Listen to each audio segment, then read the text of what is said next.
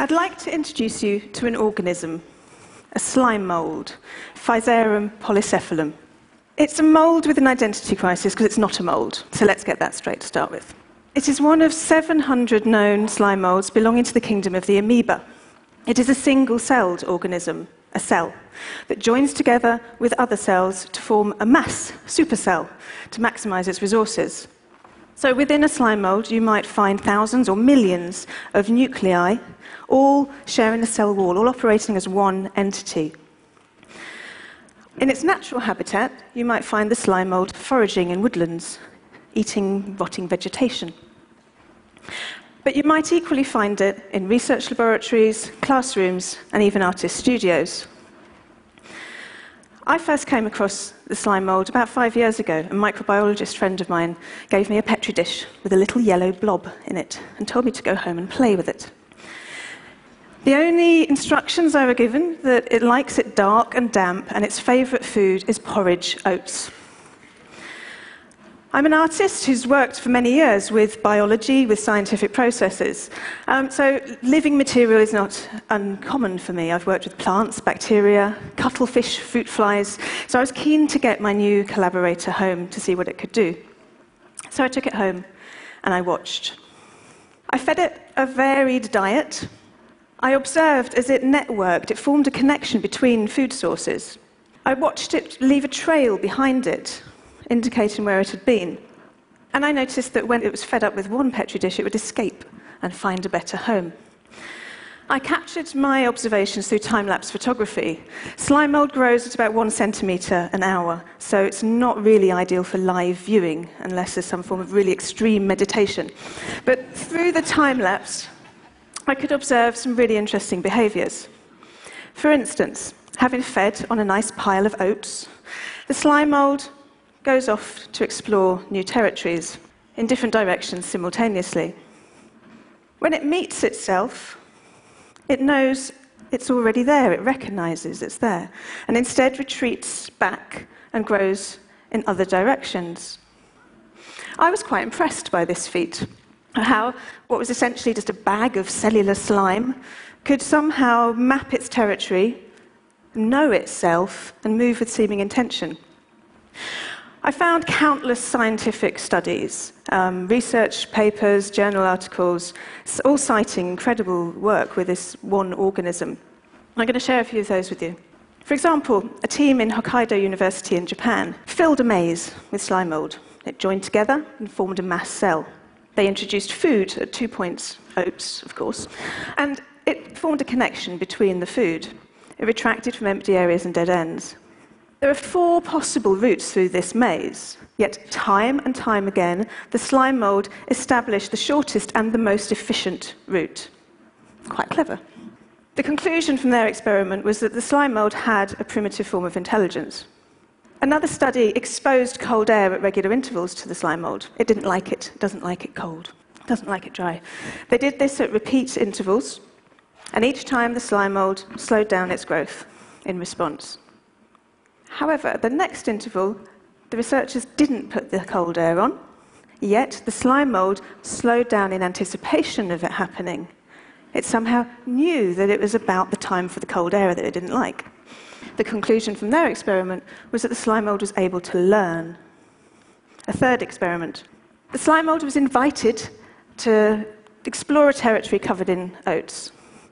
It fans out in a branching pattern. As it goes, each food node it finds, it forms a, a network connection to and keeps foraging. After 26 hours, it established quite a firm network between the different oats.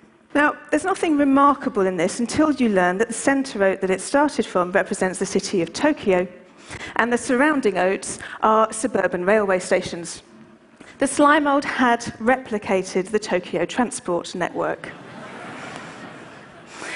a complex system developed over time by community dwelling, civil engineering, urban planning, what taken us well over 100 years took the slime mold just over a day. The conclusion from their experiment was that the slime mold can form efficient networks and solve the travelling salesman problem. It is a biological computer. As such, it has been mathematically modelled, algorithmically analysed, It's been sonified, replicated, simulated. World over, teams of researchers are decoding its biological principles to understand its computational rules and applying that learning to the fields of electronics, programming, and robotics. So the question is how does this thing work? It doesn't have a central nervous system, it doesn't have a brain, yet it can perform behaviors that we associate with brain function. It can learn, it can remember, it can solve problems, it can make decisions. So, where does that intelligence lie? So, this is a microscopy video I shot, and it's about 100 times magnification, uh, sped up to uh, about 20 times.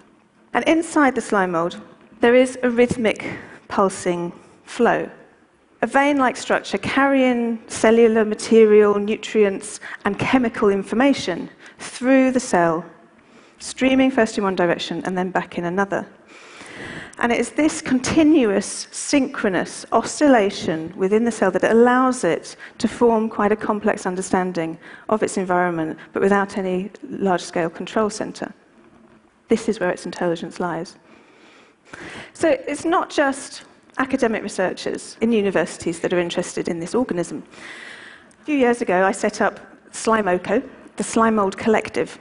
Um, it's an online, open, democratic network for slime mold researchers and enthusiasts to, to share knowledge and experimentation um, across disciplinary divides and across academic divides.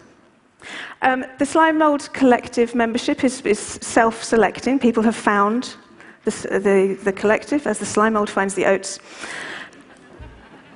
And it comprises of scientists and computer scientists and researchers, but also artists like me, architects, designers, writers, activists, you name it. It's a, very interesting, eclectic um, membership. Just a few examples. An artist who paints with fluorescent physarum, a collaborative team who are combining biological and electronic design with 3D printing technologies in a workshop. Another artist who's using the slime mold as a way of engaging a community to map their area. Here, the slime mold has been used directly as a biological tool, but metaphorically as a symbol for ways of talking about social cohesion, communication, and cooperation. Other public engagement activities, I run lots of slime mold workshops, a creative way of engaging with the organism. So people are invited to come and learn about what amazing things it can do, and they design their own petri dish experiment, an environment for the slime mold to navigate. They can test its properties. Everybody takes home a new pet um, and is invited to post their results on the Slime Mold Collective. And the collective has enabled me to form collaborations with a whole array of interesting people. I've been working with filmmakers on a feature length slime mold documentary, and I stress feature length, um, which is in the final stages of edit and will be hitting your cinema screens very soon. It's also enabled me to conduct what I think is the world's first human slime mold experiment. This was part of an exhibition in Rotterdam last year. We invited people to become slime mold for half an hour. So we essentially tied people together so they were a giant cell um, and invited them to follow slime mold rules. You have to communicate through oscillations, no speaking. You have to operate as one entity, one mass cell, no egos. And the motivation for, for moving and, and exploring the environment is in search of food. So a chaotic shuffle ensued as this bunch of strangers, tied together with yellow ropes, wearing being slime mold t shirts, um, wandered through the museum park. But they had, to, they had to, when they met trees, they had to reshape their connections and reform as, as a mass cell through not speaking. Um, you know, this is a ludicrous experiment in many, many ways. You know, this, this isn't hypothesis driven, I'm not trying to prove, demonstrate anything. But what it did provide us with a way, a way of engaging a broad section of the public with ideas of intelligence, agency, autonomy, and provide a playful platform for discussions about the, the things that, that, that ensued. One of the most exciting things about this um, e- experiment was the conversation that happened afterwards. An entirely spontaneous symposium happened in the park. People talked about the human psychology, of how difficult it was to let go of their individual um, personalities and egos. Other people talked about bacterial communication. Um, each person bringing their own individual interpretation. And our conclusion from this experiment was that the people of Rotterdam were highly cooperative, um, especially when given beer. We didn't just give them oats, we gave them beer as well. But they weren't as efficient as the slime mold. And the slime mold for me is, you know, it's a fascinating subject matter. It's biologically fascinating, it's computationally interesting, but it's also a symbol, a way of, of engaging with ideas of community, collective behaviour, cooperation. A lot of my work draws on the scientific research, so this pays homage to the maze experiment, but in a different way. And the slime mold is also my working material. It's a co producer of photographs, prints, animations, participatory events. Whilst the slime mold doesn't choose to work with me exactly, it is a collaboration of sorts. I can predict certain behaviours by understanding how it operates, but I can't control it. The slime mold has the final say in the, in the creative process. And after all, it has its own internal aesthetics. These branching patterns that we see, we see across all forms, scales of nature from river deltas to lightning strikes, from our own blood vessels to neural networks. There's clearly significant rules at play in this simple yet complex organism. And no matter what our disciplinary perspective or our mode of inquiry, there's a great deal that we can learn from observing and engaging with this beautiful, brainless blob. I give you Physarum polycephalum. Thank you.